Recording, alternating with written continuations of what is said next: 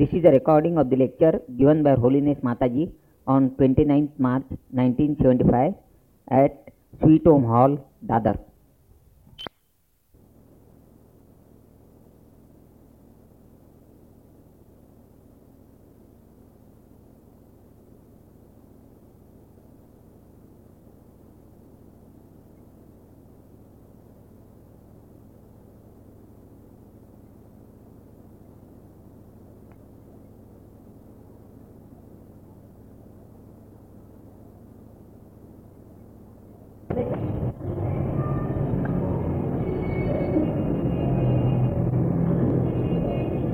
आज तक आपको मैंने काफ़ी मर्तबा, काफ़ी समझा के, दिखा के प्रैक्टिकल करके हे दार लावून टाका म्हणजे जरा आवाज़ कमी हे जरा दार लावून टाका थोडा. इकडची दार उघडली तर चालते हं.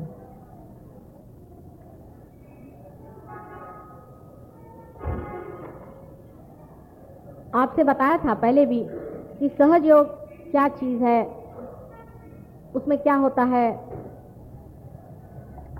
ये कैसे घटित होता है? उसकी काफ़ी मैंने वैज्ञानिक व्याख्या दी थी साइंटिफिक डेफिनेशन दिए थे। आखिर साइंस जिसे हम साइंस साइंस कहते हैं, ये मनुष्य ने बनाया हुआ नहीं है। ये मनुष्य ने जो खोजा हुआ है, उसे वो साइंस कहता है। लेकिन उसने संसार की कोई भी चीज़ बनाई हुई नहीं। उसका कोई भी नियम उसने बनाया हुआ नहीं है। कोई सा भी शास्त्र उसका बनाया नहीं है। गणित का शास्त्र भी उसका बनाया हुआ नहीं उसके नियम, उसकी विधि सब परमात्मा की बनाई हुई जैसे कि आप देखिए कि एक सर्कल होता है और उसका जो व्यास होता है, उसके और उस व्यास के परिधि में जो एक रेशियो होता है प्रपोर्शन होता है, वो आपने बनाया हुआ नहीं। उसका नियम परमात्मा ने ही बनाया हुआ है कि वो इससे ज़्यादा होगा या इससे कम होगा, ऐसा भी नहीं हो सकता। वो जितना है, उतना ही रहेगा, वो रेशो बंधा हुआ। सब नियम जितने बंधाए गए हैं, वो परमात्मा के बनाए हैं। आप लोग मुझसे, बहुत से लोगों ने मुझसे पूछा है कि माता जी आप साढ़े तीन।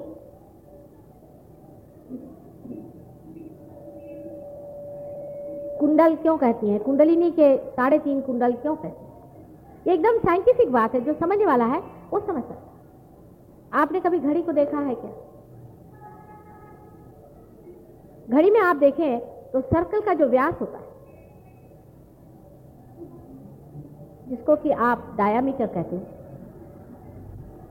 और जो सरकमफरेंस होता है। तो अगर वो सात हो तो ये बाईस होना पड़ता है। उससे ज़्यादा नहीं होगा, कम नहीं होगा। ये सात होएगा तो वो बाईस हो।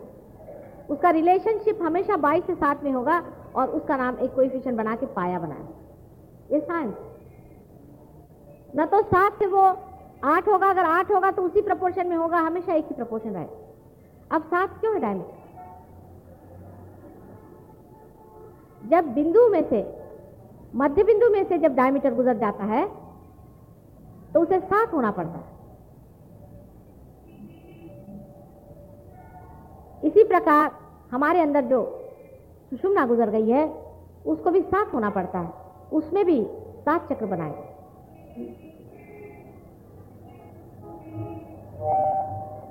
और उसमें साढ़े तीन इसलिए होना पड़ता है क्योंकि अगर डायमीटर को आप आधा कर दीजिए तो आप साढ़े तीन हो जाते हैं। अगर आप साढ़े तीन वलय बनाएँ, उस पाया के रेशो में अगर आप साढ़े तीन वलय बनाएँ, एक के ऊपर एक एक के ऊपर एक, कुंडलिनी जैसे, और बीच में से अगर आप लकीर खींच दें तो उसके बराबर सात टुकड़े हो जाएँगे, लेकिन वो साढ़े तीन वलय होगा। है कोई यहाँ साइंटिस्ट मैथमेटिशियन का है? बरोबर है कि नहीं?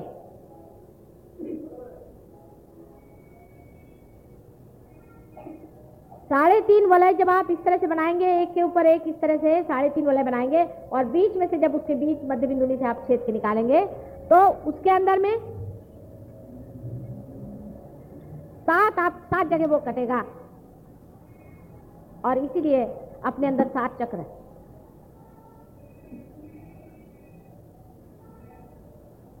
लेकिन सरकमफरेंस का हिसाब किताब अलग रखता है कि 22 का आप 11 करिए तो 11 होता है। देखिए कितना गणित हर एक चीज़ का कितना गणित आप देखिए। कि जो मध्य में चीज़ चलती है, वो सात के हिसाब से चलती है और जो उसके प्रकाश में चीज़ चलती है, उसका जो प्रकाश होता है, वो ग्यारह के हिसाब से इसलिए अपने यहाँ अगर किसी को रुपया देते हैं तो ग्यारह देते हैं। अब आपको समझ में आया होगा कि ग्यारह का क्या महत्व है। हमारे शास्त्रों में जो चीज़ें लिखी हुई है, ये अनादि हैं। उसको बड़े बड़े गणितज्ञ भी नहीं समझ पाएँगे। क्योंकि वो साधुओं ने जो कुछ खोजा, वो लिख गया उन्होंने लिखा कि कुंडलिनी साढ़े तीन। बार लपेटी हुई एक कॉइल है, एक कुंडल है।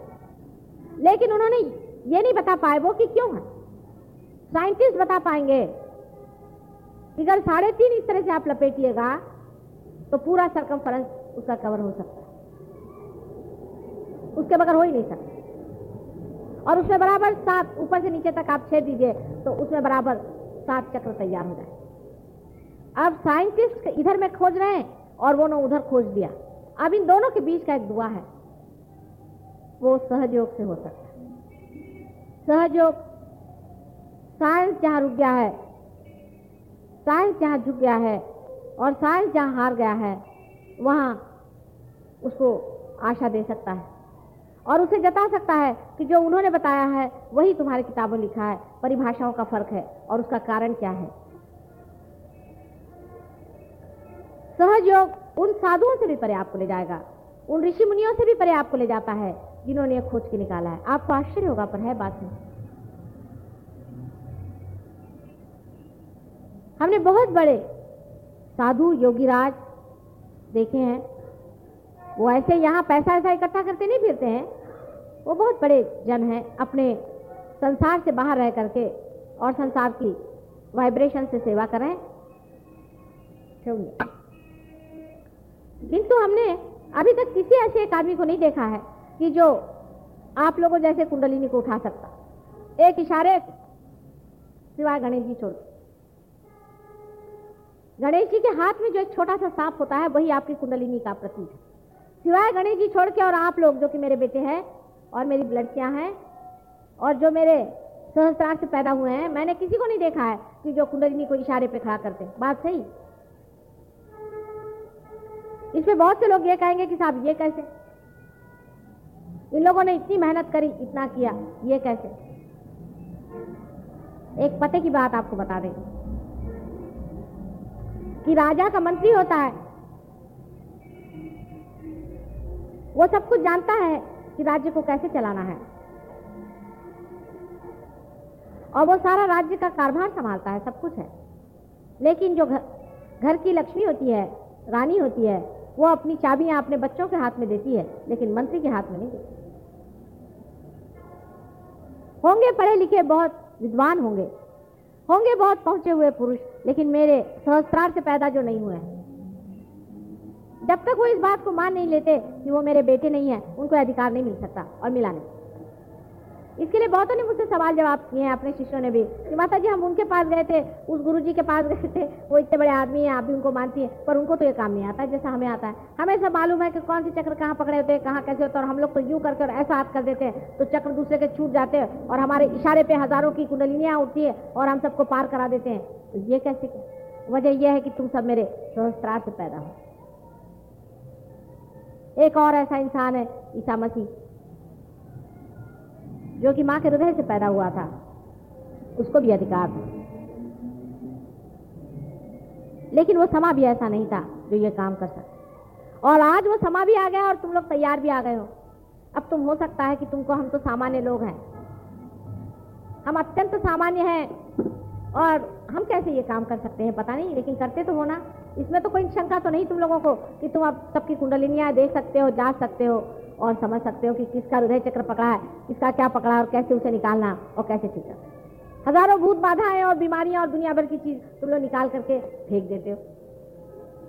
और इन लोगों को देखिए, मैंने बड़े बड़े महंतों को देखा, कहते भाई वहाँ गए थे तो हमें भी लखवा मार गया क्योंकि हमने किसी का लखवा ले लिया। तुम्हें ना लखवा मारता है, ना कुछ नहीं मारता है। जब से तुम लोग पार हो गए, तुम्हारी तंदुरुस्ती ठीक होती रहती और अगर किसी की खराब हो भी जाए बराबर तो फिर वो यूँ ठीक हो जाती ठहरती नहीं ये तुम लोगों के अनुभव हुए हैं। इस पर राहुरी में भी मुझसे प्रश्न हुआ था। वहाँ मैंने इतने ओपनली बात नहीं कही, लेकिन बात यह है कि तुम मेरे सहस्त्रार से पैदा हो मेरे सर से मैंने तुमको पैदा किया हुआ, इसलिए तुम्हारे लिए विशेष अधिकार। तुम लोग विशेष अधिकारी हो। मानती हूँ कि बाकी जो लोग हैं, वो भी सहयोग से पार हुए हैं। बड़े बड़े साधु संत भी सहयोग से पार हुए हैं। अवघड़ क्रियाएँ करके, हज़ारों वर्ष तपस्या करके किए लेकिन उनके अंदर अभी तक एक्सेप्टेंस नहीं है मेरा। आज आपसे मैं खोल कर कह रही हूँ कि जब तक आप मुझे एक्सेप्ट नहीं करिएगा, तब तक ये काम नहीं हो। मैंने बात पहले नहीं कही। जैसे कि कृष्ण ने कहा है कि सर्वधर्माणाम परित्यज्य माम एकम शरण व्रज ऐसी मेरी भी बात है। जैसे कि क्राइस्ट ने कहा था कि I am the light I am the path वही मेरी बात है I am the destination not only the path लेकिन मैंने आज तक ये बात आप लोगों से कही नहीं थी। इसलिए क्योंकि पिछले अनुभव इतने खराब रहे इसी वजह से मैंने बात नहीं की। आप लोगों को मेरी शरणागत लेनी पड़ेगी। मुझे माँ मान्य करना पड़ेगा और मुझे बेटा बन करके जीना उसके बगैर आपका कार्य नहीं हो सकता। इसी एक छोटी सी वजह के कारण आप लोग इस दशा में पहुँच गए कि बड़े बड़े संत महात्मा लोग हार गए, लेकिन वो नहीं पा सके। एक तो मेरा साक्षात उनसे नहीं हुआ और दूसरी चीज़ कि अभी उनमें वो अहंकार बना है, ये स्वीकार्य ही नहीं। क्योंकि वो अनजान में पार हो गए, उनको पता ही नहीं हुआ कि उनकी माँ कौन। लेकिन तुमने मुझे जाना है और तब तुम लोग पार हुए हैं। ये समझ के रखो कि जरा सा भी तुमने इधर उधर कदम डगमगाया वाइब्रेशन तुम्हारे छूट जाते हैं। तब तुम कहते माता जी अगर ये ऑल परवेडिंग है तो वाइब्रेशन कैसे छूट जाते हैं? ऑल परवेडिंग में भी कहाँ से वाइब्रेशन जाते हैं? सोचना पड़ेगा आप लोग कहीं भी रहे, किसी जगह भी रहे, जिस वक्त आप सहयोग के विरोध में एक अक्षर भी बात करेंगे, आपके वाइब्रेशन हाथ से छूट जाएँगे। और उसके बाद आप जो भी कार्य करेंगे, जिस भी कार्य में आप रहेंगे, उसमें भूत आपका साथ देंगे, माँ नहीं देने वाले। मैंने ऐसे भी लोग दिए हैं, देखे जो मेरे यहाँ आते हैं, उसके बाद वो थोड़े दिन वाइब्रेशन लेते हैं और उनके ऊपर जब कुछ भूत बाधाएँ चल जाती हैं तो वो भूत बाधा का काम करने उनका ढंग और हो जाता है, उनका तरीका और हो जाता है, उनका बताना और होता है। फिर वो कुंडलिनी नहीं देखते हैं। वो ये बताते हैं कि घोड़े का नंबर कौन सा है? तेरे बाप को क्या हो गया? तेरी माँ को क्या होगा असलियत पे नहीं आते। ऐसे अनेक लोग हमारे इस सहयोग में आए और बिछड़ गए। थोड़े दिन रहे, बिछुड़ गए, फिर उन्होंने थोड़े दिन काम वाम किया इस तरह का। बड़े अपने को साधु गुरु महात्मा समझ करके काम किया और उसके बाद देखा ये गया कि उनके ऊपर बाधाएँ जम गई और वो बहुत ही नुकसान और तकलीफ़ में फंस इसलिए एक बात आप जान लीजिए कि सहयोग के विरोध में बात करने से मैं चाहे आपको माफ़ कर दूँ, लेकिन परम पिता परमात्मा आपको कभी नहीं माफ़ हमारे घर में मेरी अपनी लड़की का मैं आपको बताती हूँ कि एक दिन जरा सी गुस्सा हो गई मेरे ऊपर में। फ़ौरन उसके कान में से गरम गरम हवा निकलने लगे। उसे मैंने कहा, तुम कान अपने रगड़ लो और कहो कि माफ़ कर दो। मुझसे ऐसी बात कहना गलत है। सहजयोग के विरोध में तुमने अगर एक अक्षर कहा, हालाँकि तुम मेरी अपनी लड़की हो तो भी तुम्हें अधिकार नहीं ये सबसे बड़ी अनधिकार चेष्टा है।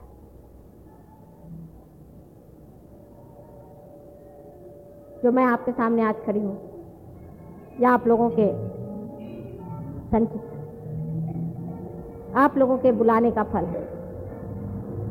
ऐसे भी देखिए कि मंदिरों में और मस्जिदों में और जहाँ जहाँ भक्त लोग माँ को पुकारते हैं तो माँ का हृदय उछलने लग जाता है। आपने देखा है कि जब कभी आप कुछ गाना जरा सा भी गाते हैं, मेरे सारे बदन से अनगिनत वाइब्रेशन बहने लग जाते हैं। अगर कहीं पर भी मैं ऐसा अगर गाना भी सुन लूँ या रिकॉर्ड सुन लूँ या सिनेमा में ऐसा दिखाई दे, जहाँ माँ को पुकारा जा रहा है, मेरे सारे बदन से करोड़ों रश्मियाँ जैसे वाइब्रेशन निकलने लगता है।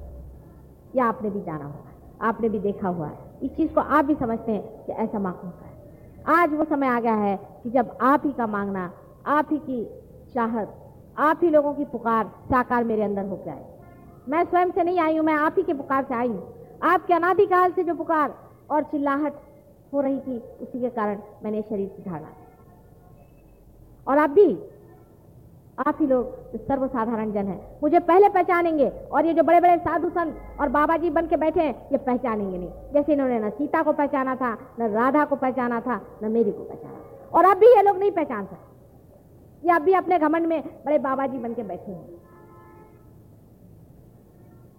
जो इंसान अपनी माँ को भी नहीं पहचानता है, उसको बाप क्यों पहचाने? सहजोग को खिलवाड़ नहीं समझना सहयोग को एक साधारण चीज़ नहीं समझनी चाहिए। ये बड़ी अनुपम, अजीब सी, अजीब व गरीब चीज़ आई है। आपको कभी किसी किताब में ऐसा लिखा मिला गया क्या कि ये आपका चक्र अगर पकड़ जाता है तो ये विशुद्धि चक्र है? क्या आपको कहीं पता हुआ है कि ये नाभि चक्र होता है और ये सहस्त्रार होता है? आपसे कभी भी किसी ने ये बातें बताई हैं क्या? आपको कुंडलिनी के बारे में किसी ने भी इतने खुल्लम खुला कोई बात बताई है क्या और दिखाई है? किसी ने भी इस तरह से संसार में आज तक हमने ही पहले कभी भी नहीं कार्य किया, जैसे आज हुआ लेकिन आप लोगों का आधा अधूरापन इसको खत्म कर दें। आप जो लेने आए हैं, वो बहुत बड़ी चीज़ है। बहुत ही बड़ी चीज़ है। उसका अंदाज ही आज आपको नहीं है कि एक दिन आएगा, चाहे मेरे ही आँख के सामने आ जाए, चाहे बाद में आ जाए। जब संसार में ये पता हो जाएगा कि हम लोग अब एक नए आयाम में डायमेंशन में उतर गए। लेकिन आप लोगों का आधा अधूरापन हो सकता है कि संहार की गति शीघ्र कर। धर्म का चक्र उल्टा घूम रहा है, ये आप जानते हैं, और वो दिखाई देते हैं। उसको सीधा घुमाने का कार्य सिर्फ़ सहयोग से हो सकता है, लेकिन जो लोग सहयोग में आ रहे हैं, उनको अत्यंत धार्मिक, अत्यंत सच्ची और अत्यंत उदार चित्त होना पड़ता धर्म की पूर्ण व्याख्याएँ उनको सीखनी सिर्फ़ वाइब्रेशन से नहीं होता है। बहुत से लोग मेरे सामने आते हैं तो बड़े ज़ोर ज़ोर से वाइब्रेशन उनके अंदर पहुँचते हैं और जब बाहर चले जाते हैं तो इतने नहीं होते। ऐसे तो हर जगह आना चाहिए आपको।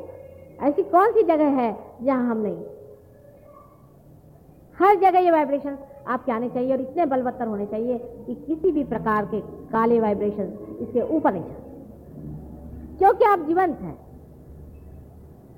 अभी हम रंजन गाँव के गणपति के पास गए थे, वहाँ हमने देखा रंजन गाँव के गणपति को। उस गणपति में से बहुत थोड़े थोड़े वाइब्रेशन आ रहे थे। और जो लोग हमारे साथ थे, वो इतने आश्चर्य में हो गए कि जागरूक स्थान का है तो इसमें वाइब्रेशन तो इतने कम आ रहे हैं। मैंने कहा, पहले तो ये बात सोचो तुम कि इसको पहचाना किसने कि जागरूक स्थान? ये मनुष्य की किमिया है कि उसने पहचाना कि जागरूक स्थान है।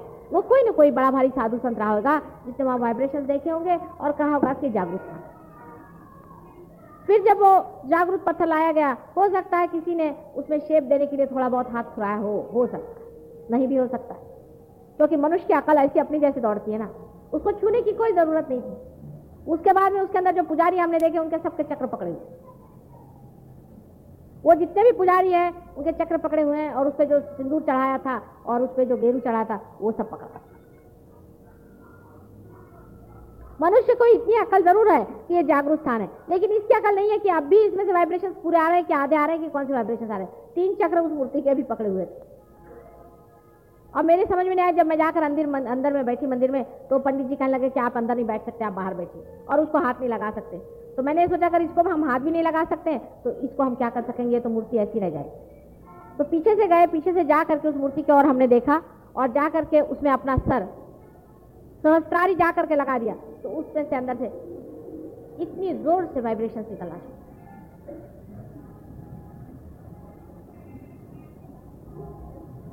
इसलिए ये जान लेना चाहिए कि आप जीवंत हैं, आपके अंदर तो कहीं अधिक इन मंदिरों में से भी वाइब्रेशन आ सकते हैं, लेकिन आप पहले जीवंत रहिए। मरी हुई चीज़ों का जो जो लोग शौक करते हैं, मरी हुई बातों का जो जो शौक करते हैं, वो लोग मर जाते हैं। ज़िंदा होते हुए भी मर जाते हैं। जड़ वस्तुओं के पीछे में भागना एक इस तरह का शौक है। उसकी और भागना या उससे भागना दोनों एक संन्यास भी लेना वही चीज़ है और संन्यास से भागना वही दोनों में कोई अंतर नहीं है। आप अपनी स्थिति पे खड़े हो जाइए। पहली चीज़ है अपनी स्थिति बनाई दूसरी चीज़ है अपना धर्म बनाई धर्म का मतलब है आप अपने अंदर से इन वाइब्रेशंस को पूरी तरह से बहने दीजिए। आपका मन होता है, आप कहीं गए, आपने देखा ये आदमी गिर गया, दौड़िए, उसको फ़ौरन पकड़िए, उसको वाइब्रेशन दीजिए, बचाइए। दुनिया कहेगी, कहने आपके अंदर से वाइब्रेशन बह रहे हैं, यही आपका धर्म है।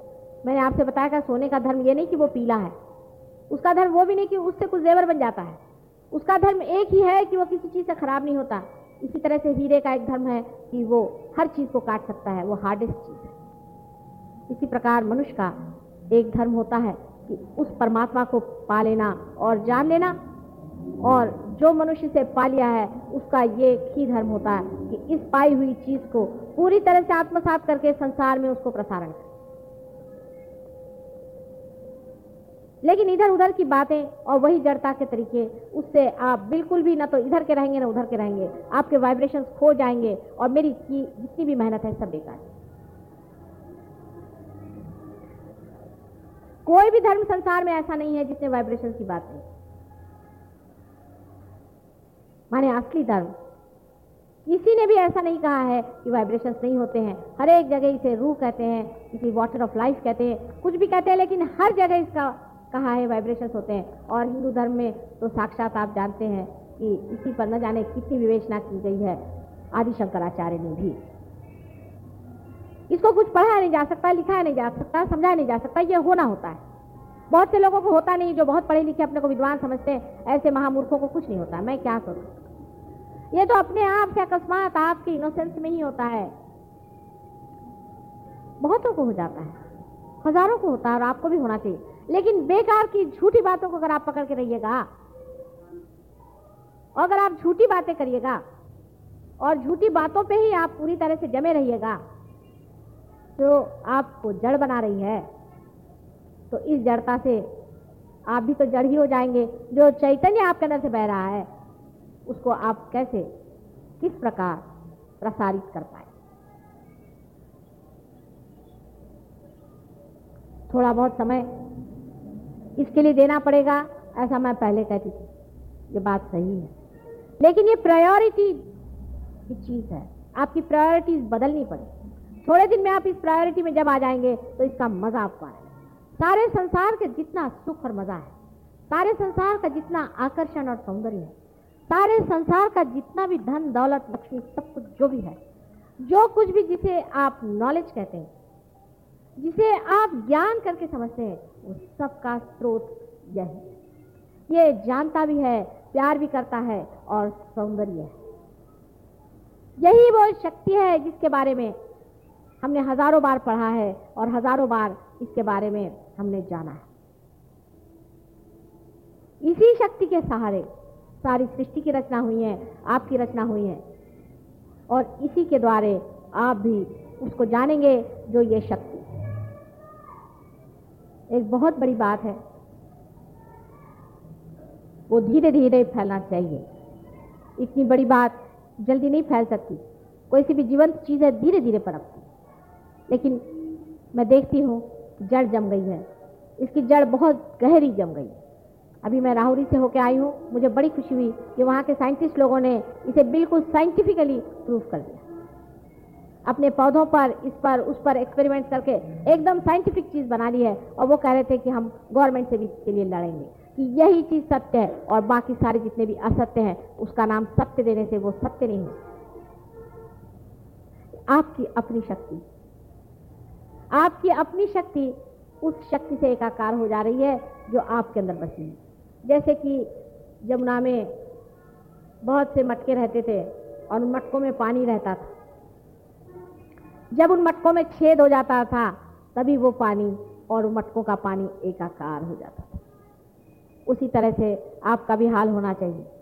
आप भी उसको उसी तरह से जाने और पाएँ, जैसे गोपी और गोप कृष्ण के ज़माने में खोज रहे थे और जानने के प्रयत्न में थे, आज आपको वो चीज़ पूरी तरह से मिल रही मैंने आपसे अनेक बार बताया है कि मैं गोप्य से गोपनीय इसकी जितनी भी गहराई की बातें हैं सब आपको बताने ही के लिए आई हूँ, लेकिन उसके अधिकारी हो जाए जिनका अधिकार नहीं है, उनको ये बात नहीं बता सकती थी। इसीलिए जो बात आज मैंने सर्वप्रथम कही है, इससे पहले कभी भी इसे खोल कर कही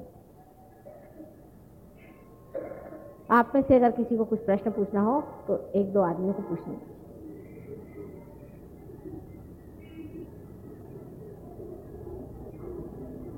गरम है? गरम? शाखा की तबीयत बस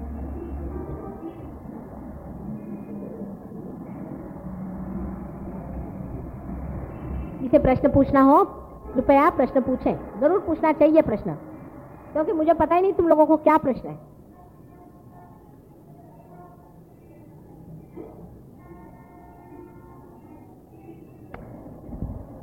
This is a recording of the advice given by Her Holiness Mataji Nirmala on 38th March 1975 at Bharati Vidya Bhavan. The subject was Trigunatmika.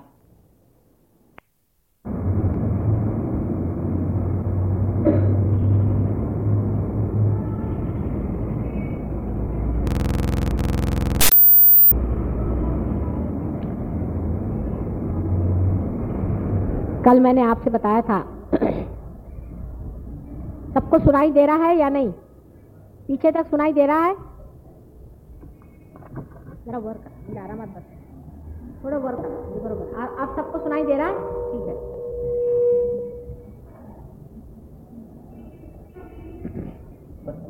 बस, ठीक है।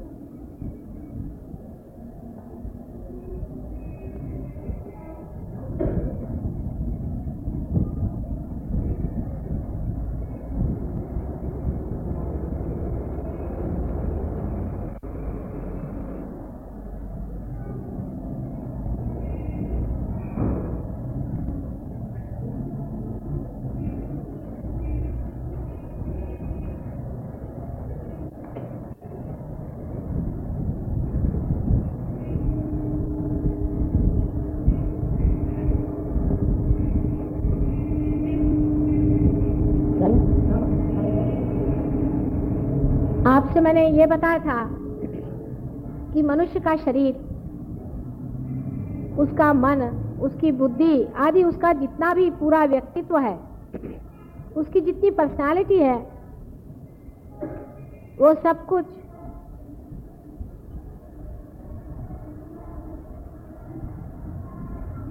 तीन तरह के शक्ति से बना है। एक शक्ति जिससे कि हम अस्तित्व बन के रहते हैं, वो मनुष्य में प्राण स्वरूप होती है और जिसका स्थान हृदय में होता है। उनको सामने ले आइए कोई परेशान। दूसरी शक्ति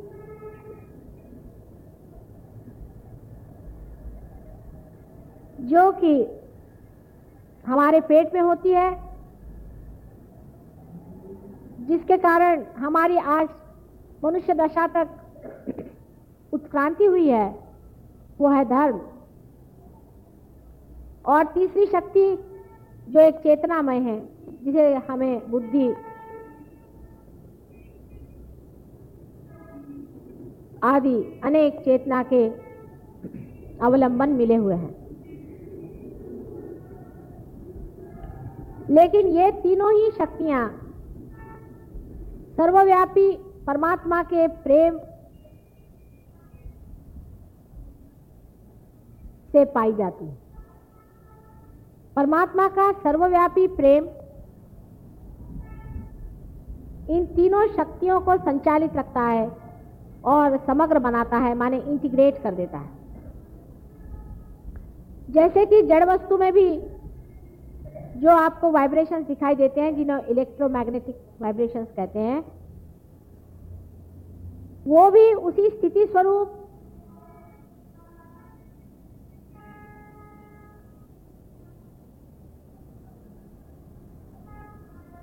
प्राण का ही सोया हुआ स्वरूप है। जब वो जाग जाता है, तब वो प्राण हो जाता है। जो एक छोटे से अमीबा में, पेट में भूख लगती है। वही मनुष्य के अंदर में धर्म के रूप में जागृत हो जाती धर्म हरेक वस्तु मात्र में है। जैसा मैंने आपसे बताया था कि सोने का धर्म यह नहीं है कि वो पीला है। उसका धर्म यह भी नहीं है कि उससे आप जेवर बना सकते हैं। लेकिन सोने का धर्म है कि वो किसी भी हालत में टार्निश नहीं होता खराब नहीं होता।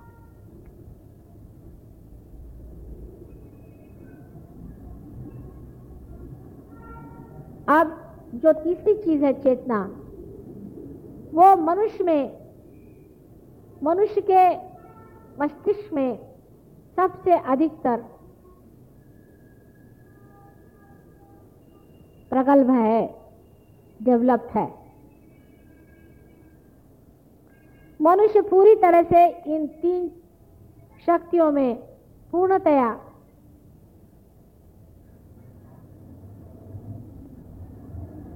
मैच्योर हो गया है, बड़ा हो गया है।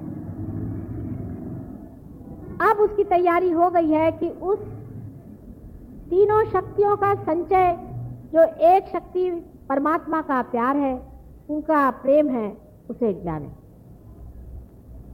जो एक शक्ति ही तीनों में बढ़ गई है, वो एकाकार हो जाए।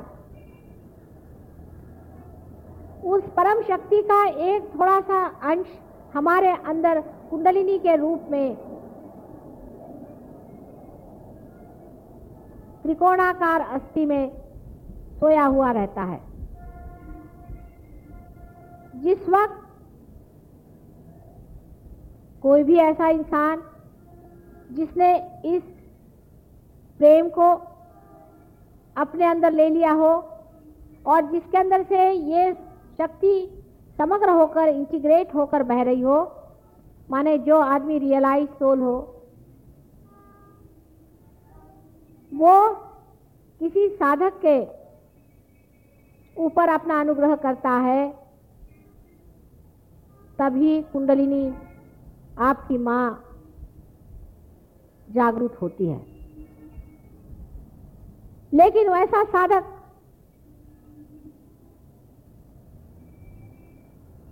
कल सोचे कि नहीं, मैं ही अपनी कुंडलिनी जागरूक करूँगा।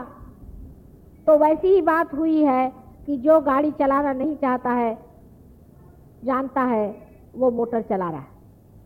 जिसको मोटर चलाना नहीं आता है, ऐसा अगर आदमी मोटर चलाए तो मोटर का धज्जा बन जाता है। इसी प्रकार जो लोग अपनी कुंडलिनी स्वयं जागरूक करना चाहते हैं, वो अपनी सारी ही कुंडलिनी की संस्था को, उसके सारे इंस्ट्रूमेंट्स को पूरी तरह से नष्ट भ्रष्ट कर देते अगर कोई अनजान आदमी उस कुंडलिनी को जगाना चाहता है, तब भी यही हो जाता है। कोई अगर अपवित्र आदमी आपकी माँ की ओर अग्रसर होता है और उसको जगाना चाहता है, तब भी ऐसा ही हो जाता है। और अगर कोई आदमी पैसे के लिए, आपको लूटने के लिए, आपको बेवकूफ़ बना करके आपके कुंडलिनी पर हाथ डालता है, तब भी यही काम हो जाता है। वही इंसान जो परमात्मा के उस सर्वव्यापी प्रेम की शक्ति से पूरी तरह से प्लावित हो, जिसके अंदर सामूहिक चेतना पूरी तरह से बह रही हो, इस बात का अधिकारी है कि कुंडलिनी पर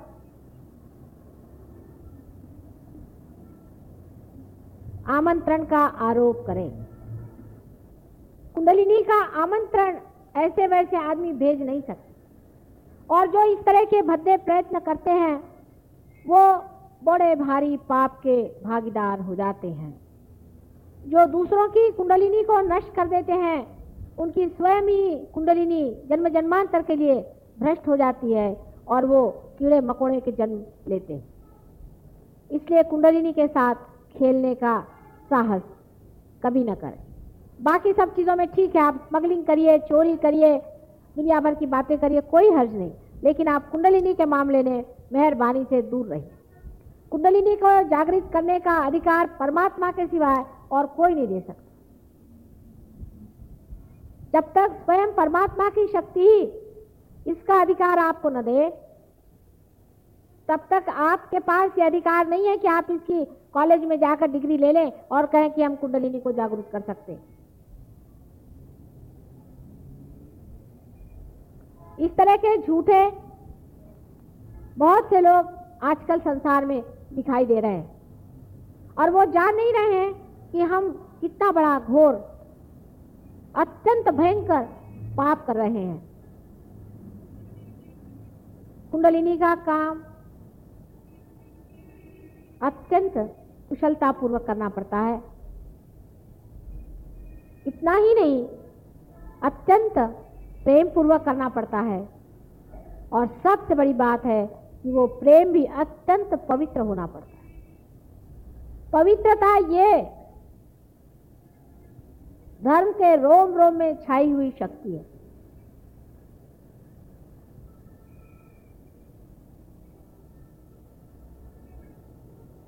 जो आदमी पवित्र नहीं होता है,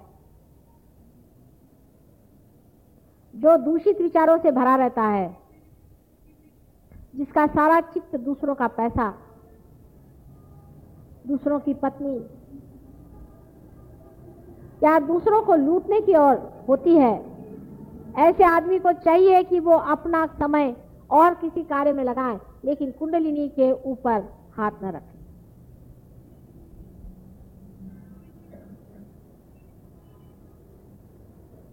कुंडलिनी जितनी सौम्य है, जितनी कृपालिनी है, जितनी वरदायिनी है, जितनी मातृ हृदय से प्लावित है, उतने ही उसको संभालने वाले गण देती जो कि उसकी रक्षा करते हैं, वो प्रखर और तेजोमय है। किसी भी प्रकार का खेल जब कुंडलिनी के साथ होता है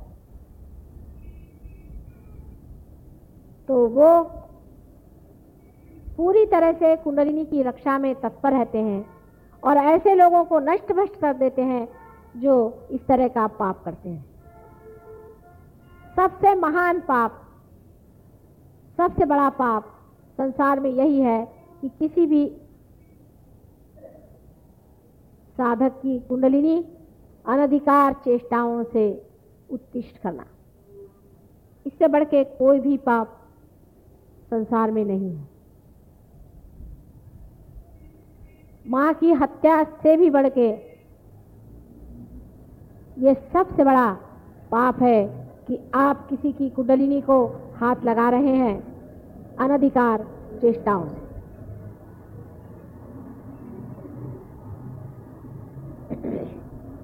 परमात्मा ने ये सारी सृष्टि अपने प्रेम में बनाई है और उसे पवित्रता से भरा हुआ है। ये सारी सृष्टि अत्यंत पवित्र है। उसमें जो कुछ भी अधम है और बुरा है, वो मनुष्य ने ही संचित किया हुआ है। क्योंकि मनुष्य ही ऐसा जीव संसार में बनाया गया कि जो स्वतंत्र है। बाकी सारी ही सृष्टि परमात्मा के इशारे पे नाचती है। एक पत्ता भी उनके इशारे के बगैर नहीं मिलता। सारी सृष्टि में जो अधम से अधम है, जो नर्क से नर्क है जो पाप से भी बढ़ के पाप है, वो सब मनुष्य ही का बनाया हुआ है। इसकी रचना मनुष्य ने ही की है, और ऐसे ही गिरे हुए अधम लोग, जब अधमाधम स्थिति में पहुँच जाते हैं, तब वे शैतान के रूप में विचरण करने लग जाते शैतान परमात्मा ने नहीं बनाए, उसको मनुष्य ने बनाया है, और वो शैतान की पूजा करता है, क्योंकि उसने ही उसकी रचना की।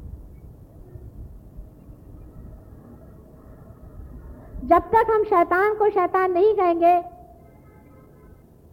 जब तक हम अधर्म को अधर्म नहीं कहेंगे, जब तक हम बुराई को बुराई नहीं कहेंगे, तब तक हमारे अंदर अच्छाई जागरूक नहीं होता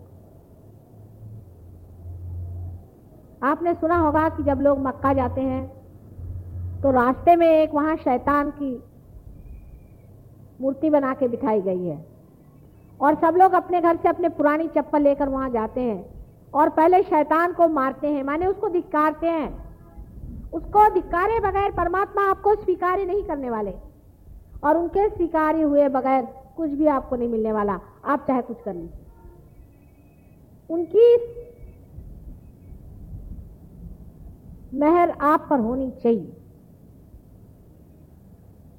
उनकी दया आप पर होनी चाहिए। उनका प्रेम आपकी ओर उमड़ना चाहिए। वो अत्यंत दयालु, करुणामय, सर्वशक्तिमान प्रभु परमेश्वर है। लेकिन अगर आप अधमाधम कार्य में बैठे हुए हैं और आप उस शैतान की पूजा कर रहे हैं, जिसने संसार में एक अजीब तरह का चक्र चला दिया, जिसने अधर्म का एक चक्र चलाया हुआ है और जो उसके बहुत सारे अनुचर संसार में पैदा होकर के अधर्म को फैला रहे हैं। जब तक उस शैतान को तुम पूरी तरह से धिक्कार नहीं करोगे, तब तक परमात्मा भी आपको स्वीकार्य नहीं कर इस मामले में अगर आधा अधूरापन है आपके अंदर में तो आप अपने ही साथ छल कपट कर रहे हैं। उसको पूरी तरह से आपको धिक्कारना होगा। उसको पूरी तरह से आपको छोड़ना होगा नहीं तो आप में जो कुछ भी मिथ्या है, वही आपके अंदर बैठा रहेगा और जो सत्य आपके अंदर है, वो प्रकट नहीं हो जब तक आपके अंदर सत्य प्रकट नहीं होगा, संसार में भी सत्य कैसे फैल सकता है? जैसे कि समझ लीजिए, सूर्य पर अगर बादल छा जाए तो अंधेरा आ जाता है। और अगर बादल हट जाए तो सूर्य फिर से चमकने लग जाता है। इसी प्रकार मनुष्य ने ही अत्यंत अधम कार्य करके जो शैतान तैयार किया हुआ है, उस शैतान के बादल आज भी संसार के ऊपर इतनी बुरी तरह से मंडरा रहे हैं कि हो सकता है कि अगर सहज योग पूरी तरह से न पनप पाया तो वो दिन दूर नहीं, जबकि हम लोगों का सबका ही सर्वनाश हो जाए। और अंधकार के गर्भ में हम डूब जाएँगे। उस अंधकार में भी सहयोग में जिन जीवों ने परम कार्य किए हुए हैं, वो सितारों जैसे चमकेंगे, तारों जैसे उनकी महिमा हो ये बहुत बड़ा आपका स्थान है। आज इसे आप नहीं समझ पा रहे हैं, लेकिन इतिहास में इस बात की चर्चा होगी इतने सहयोगियों ने सत्य पर अपने पैर जमा लिए। आधा अधूरापन छोड़ दीजिए। छोटी छोटी बातों की ओर उलझने की ज़रूरत नहीं है। आप बहुत बड़ी चीज़ पर जमे हुए इतनी बड़ी चीज़ पर जमने वाले लोगों को चाहिए कि छोटी मोटी चीज़ों की ओर बिल्कुल ही ध्यान नहीं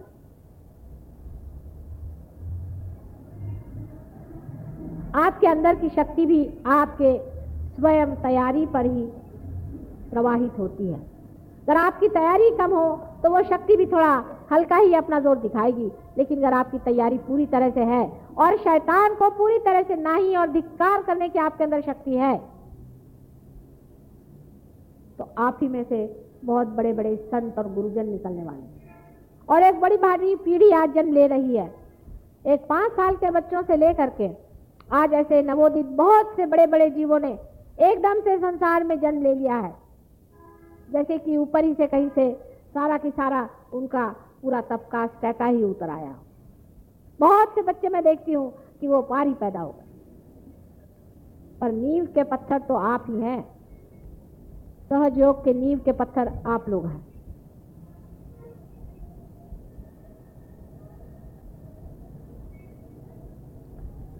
आपको मैंने पहले भी अनेक बार बताया है कि जो लोग आज धर्म के झूठे झगड़े खड़े किए हुए हैं और जो आपस में नफरत से एक दूसरों को देख रहे हैं और उसमें धर्म का नाम इस्तेमाल कर रहे हैं, ये शैतान के बच्चे हैं, ये परमात्मा के भेजे हुए लोग नहीं।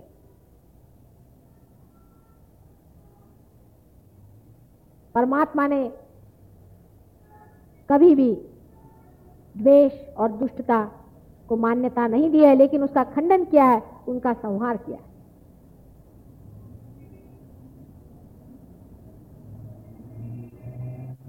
जो लोग अपने को बहुत छोटे दायरे में बांधे हुए हैं कि हम फलाने हैं और ढिकाने हैं, वो लोग उस अनंत के गोद में नहीं जा सकते, जिसकी कोई सीमा नहीं है, जो असीम में बैठे। अपनी सीमाएँ आपको तोड़नी पड़ेंगी, जो आपने मूर्खता से बांधी। कोई भी धर्म आपको सीमा में नहीं बांधना चाहता है। लेकिन जो मनुष्य ने मूर्खों जैसे धर्म बनाए हैं, उसका तो कोई इलाज ही नहीं कर सकते। वास्तविक दो ही धर्म संसार में है, एक है धर्म और दूसरा है अधर्म। तीसरा कोई धर्म है ये नहीं। एक है धर्म जिसे धारणा अंदर होती है और दूसरा है अधर्म। जितने बड़े बड़े गुरुजन हो गए हैं, सब धर्म के लिए लड़े और उस वक्त में जो अधर्म में थे, उनसे लड़ते रहे। फिर उसका नाम मुसलमान कहिए, चाहे उनका नाम आप हिंदू कहिए, चाहे उनका नाम आप क्रिश्चियन कहिए। लेकिन उनके जितने भी फॉलोअर थे, अनुयायी थे, उन लोगों में वो सत्यता नहीं थी। उन्होंने अपने छोटे छोटे ग्रुप बना लिए और अधर्म के दो झगड़े होने लगे। एक अधर्म से दूसरा अधर्म लड़ने लगा। धर्म में झगड़ा कोई नहीं होता है। धर्म में कलह नहीं होता है। धर्म सब एक है। सब के अंदर एक है। सब में एक ही बैठता है। उसमें कोई आर्ग्यूमेंट नहीं होता है। जब आप लोग सबके और हाथ करके खड़े होते हैं तो सभी के सब बताएँगे कि माँ, इस आदमी से हमें यहाँ जलन आ रही है। माने उसके आज्ञा चक्र पकड़ा हुआ है। सब के सब बताएँगे। एक फ़र्क नहीं बताएगा, दूसरा फ़र्क नहीं बताएगा। जो कोई भी इस हॉल के, इस छत को देखेगा तो यही बताएगा कि ये छत सफ़ेद रंग का है, दूसरा रंग नहीं बता सकता। जब आप हंसेंगे तो एक ही ढंग से हँसते हैं, और जब रोएँगे तो आपके आँख से आँसू आएँगे, और एक ही ढंग से आप रोए उससे भी कितना अधिक धर्म का अपना स्वरूप है, जो कि व्यापक है, और सबके अंदर एक जैसा। उस धर्म में झगड़ा होना संभव ही नहीं हो सकता। कलह होना संभव ही नहीं हो सकता। कलह जहाँ आया, समझ लीजिए कि एक अधर्म दूसरे अधर्म से लड़ रहा है। धर्म कभी धर्म के साथ लड़ नहीं सकता। जो आदमी अपने को धार्मिक कह करके और दूसरे को भी कहता है कि आप भी धार्मिक, हम भी धार्मिक, लेकिन लड़ लें वो धर्म को जानता नहीं।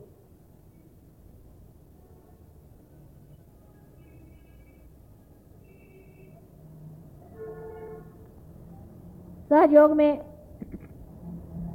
ये किस तरह से होता है? ये समग्रता कैसे आती है? कुंडलिनी का उद्दीपन कैसा होता? आदि सभी कुछ आपको मैंने पहले भी बताया हुआ है और फिर भी मैं आपको बताऊँगी किसी वक्त। लेकिन ये तो देखने का मज़ा है। जब आप खुद ही शक्ति को पा लेते हैं, जबकि पहली शक्ति जो कि आपके हृदय में है, इससे आपके प्राण है, वो प्रेम हो जाती है। और जो आपके पेट में धर्म है, वो आपके अंदर में सारे संसार की जागृति हो जाती है। और जो आपकी चेतना आपके सर में है, वो सारे संसार का ज्ञान हो जाता है।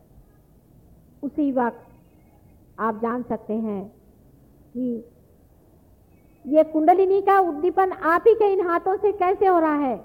आप ही के इशारों पे कुंडलिनी कैसे उठ रही है?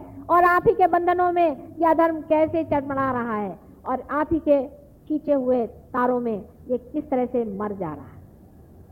आप ही देख सकते हैं कि आपके जो दो चार तीर कमान इस अधर्म को लग जाए तो ये किस तरह से अपना मार्ग छोड़ करके और चला जाता है और कुंडलिनी अपने रास्ते पे साफ़ साफ़ आ जाती है। किस प्रकार शरीर में छिपी हुई व्याधियाँ एकदम से नष्ट हो करके और कुंडलिनी सामने ऊपर एक गंगा भगीरथ जैसे ले आए थे, उसी तरह से उतरती चली आती है। गंगा को लाने के लिए तो भगीरथ ने अनेक प्रयत्न किए थे। और इस कुंडलिनी को लाने के लिए भी मैंने अनेक प्रयत्न किए हुए हैं, पूर्व जन्म में भी और इस जन्म में भी। लेकिन अब उसका फल आप लीजिए कि आपके दरवाजे ही पे गंगा बह रही आपके इशारे पे कुंडलिनी चलेगी। आप रास्ते चलते हुए लोगों को जागृति दे सकते हैं।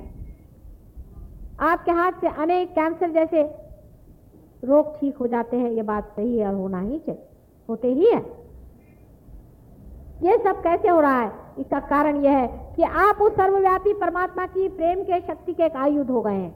वो आपको इस्तेमाल कर रहे हैं। आपके अंदर से वही शक्ति प्रवाहित हो रही है और आप उस शक्ति का कार्य कर रहे हैं। अब इसमें झगड़े का कौन सा सवाल उठता है? क्या मेरा ये हाथ इस हाथ से हर समय झगड़ा कर करते रहता है? जिस दिन ये झगड़ा शुरू हो जाएगा तो हम यही कहेंगे कि ये हाथ इससे अलग हो गया और ये कोई हमारे हाथ नहीं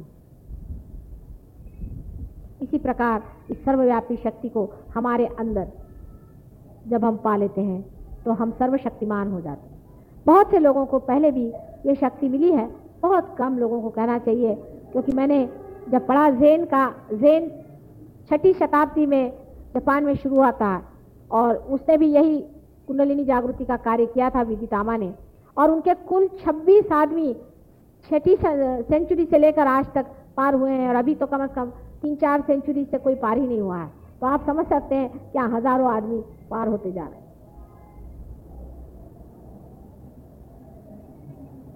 बहुतों को हुआ है, किसी किसी को नहीं भी होता है, लेकिन हो ही जाता है। आज तक ऐसा कोई नहीं कि वो आता रहे हो और उसको न हुआ। जो भी आया, जो यहाँ बैठा जिसे पाने का प्रयत्न किया, सब लोग पार हो गए। ऐसा हमें आज तक कोई मालूम नहीं है जो पार नहीं हुआ। लेकिन एक चीज़ ज़रूर तैयार करके आना चाहिए कि शैतान को आपको जूते मारने पड़ेंगे। शैतान को आपको पहचानना पड़ेगा। उसको आपको छुट्टी देनी पड़ेगी। उसको अपने हृदय से निकाल देना पड़ेगा। और कौन शैतान है और कौन परमात्मा है, इसकी पहचान इन्हीं चैतन्य लहरियों से हो सकती और अगर आपके पास ये नहीं है तो जिनके पास है, उनकी बात सुनिए। जो इसको जानते हैं, उनकी बात सुनिए। जिन्होंने इसे पड़ताला है, उनकी बात सुनिए। और इसी प्रकार आप जान सकेंगे कि कौन शैतान है और कौन धर्मात्मा है। कौन असली गुरु है और कौन नकली है। संसार में जैसे असली फूल होते हैं, ऐसे प्लास्टिक के भी फूल होते हैं। लेकिन उसकी पहचान आपके आँख से, नाक से, मुँह से, हर एक चीज़ से हो सकती है कि ये प्लास्टिक का फूल है कि ये आपके सच्ची फूल है। लेकिन धर्म को जानने के लिए सिर्फ़ आपको वाइब्रेशन चाहिए। उसके बगैर आप जान ही नहीं सकेंगे कि आदमी पाखंडी है, कि झूठा है, कि अधर्मी है, कि राक्षस है, ये आदमी धर्मात्मा है और ये आदमी परमात्मा है, ये आदमी अवतार है, ये आदमी बहुत बड़ी शक्ति है, उसको जब तक आपके हाथ में वाइब्रेशन नहीं आएँगे, आप जान नहीं सकते।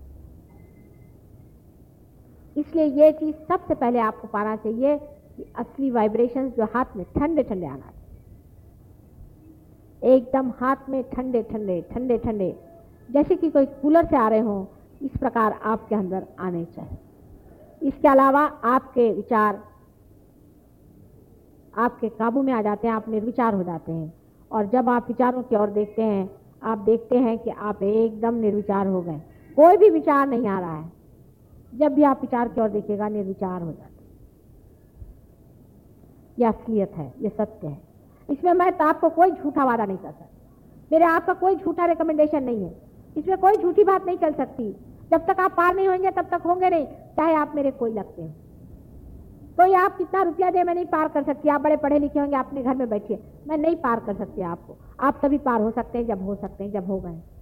कोई भी हो आप, मैं मजबूर हूँ। मैं आपको ऐसा झूठा सर्टिफिकेट नहीं दे सकती। इसमें झूठ नहीं चल सकता। किसी भी तरह का झूठ नहीं चल सकता। ये सच्चाई होनी चाहिए। आपको खुद अनुभव होना चाहिए। आपके अंदर दिखाई देना चाहिए। और आपके हाथ से इसका बहता हुआ प्रवाह दूसरों को भी जागरूक करना चाहिए। तभी ये आप पार हो गए। हैं, मैं आपको धो, मांझ के साफ़ कर दूँगी। आपको प्यार से स्नात कर दूँगी। आपके कुंडलिनी को समझा दूँगी। सब कुछ कर लूँगी। लेकिन यह होना पड़ेगा। जिनके नहीं होता है, वो दुनिया भर का पाखंड रखते हैं और दुनिया भर की चीज़ें करते हैं और बातें बनाते हैं।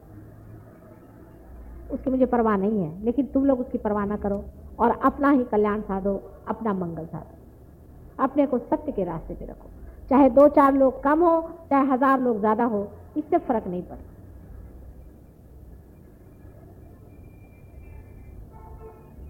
हम लोग अब ध्यान में जाएँगे। सब लोग इस प्रकार पहले हाथ रखें। आँख अभी बंद नहीं करें शुरू में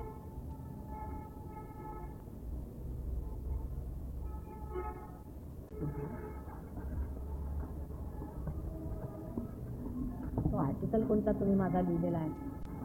कोणता तरी आर्टिकल म्हणे तयार केला आहे तुम्ही?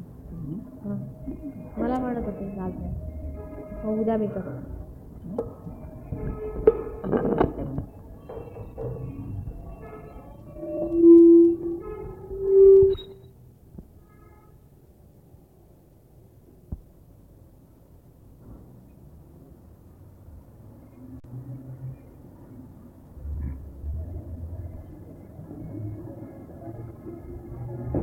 ॐ श्रीमहालक्ष्मी महासरस्वती महाकाली त्रिगुणात्मिका कुण्डलिनी स्वरूपिणी भगवती माताजी श्रीनिर्मला देवी नमो नमः। ॐ श्रीमहालक्ष्मी महासरस्वती महाकाली त्रिगुणात्मिका कुण्डलिनी स्वरूपिणी भगवती माताजी श्रीनिर्मला देवी नमो नमः। ॐ श्रीमहालक्ष्मी महासरस्वती महाकाली त्रिगुणात्मिका कुण्डलिनी स्वरूपिणी भगवती माताजी श्रीनिर्मला देवी नमो नमः। ॐ श्रीमहालक्ष्मी महासरस्वती महाकाली त्रिगुणात्मिका कुण्डलिनी स्वरूपिणी भगवती माताजी श्री निर्मला देवी नमो नमः। ॐ श्रीमहालक्ष्मी महासरस्वती महाकाली त्रिगुणात्मिका कुण्डलिनी स्वरूपिणी भगवती माताजी श्री निर्मला देवी नमो नमः। ॐ श्री महालक्ष्मी महासरस्वती महाकाली त्रिगुणात्मिका कुण्डलिनी स्वरूपिणी भगवती माताजी श्री निर्मला देवी। नमो नमः। ॐ श्री महालक्ष्मी महासरस्वती महाकाली त्रिगुणात्मिका कुण्डलिनी स्वरूपिणी भगवती माताजी श्री निर्मला देवी। नमो नमः ॐ श्री महालक्ष्मी महासरस्वती महाकाली त्रिगुणात्मिका कुण्डलिनी स्वरूपिणी भगवती माताजी श्री निर्मला देवी नमो नमः। ॐ श्री महालक्ष्मी महासरस्वती महाकाली त्रिगुणात्मिका कुण्डलिनी स्वरूपिणी भगवती माताजी श्री निर्मला देवी नमो नमः। ॐ श्री महालक्ष्मी महासरस्वती महाकाली त्रिगुणात्मिका कुण्डलिनी स्वरूपिणी भगवती माताजी, श्री निर्मला देवी, नमो नमः। ॐ श्री महालक्ष्मी महासरस्वती महाकाली, त्रिगुणात्मिका कुण्डलिनी स्वरूपिणी भगवती माताजी श्री निर्मला देवी नमो नमः। ॐ श्री महालक्ष्मी, महासरस्वती, महाकाली, त्रिगुणात्मिका कुण्डलिनी स्वरूपिणी भग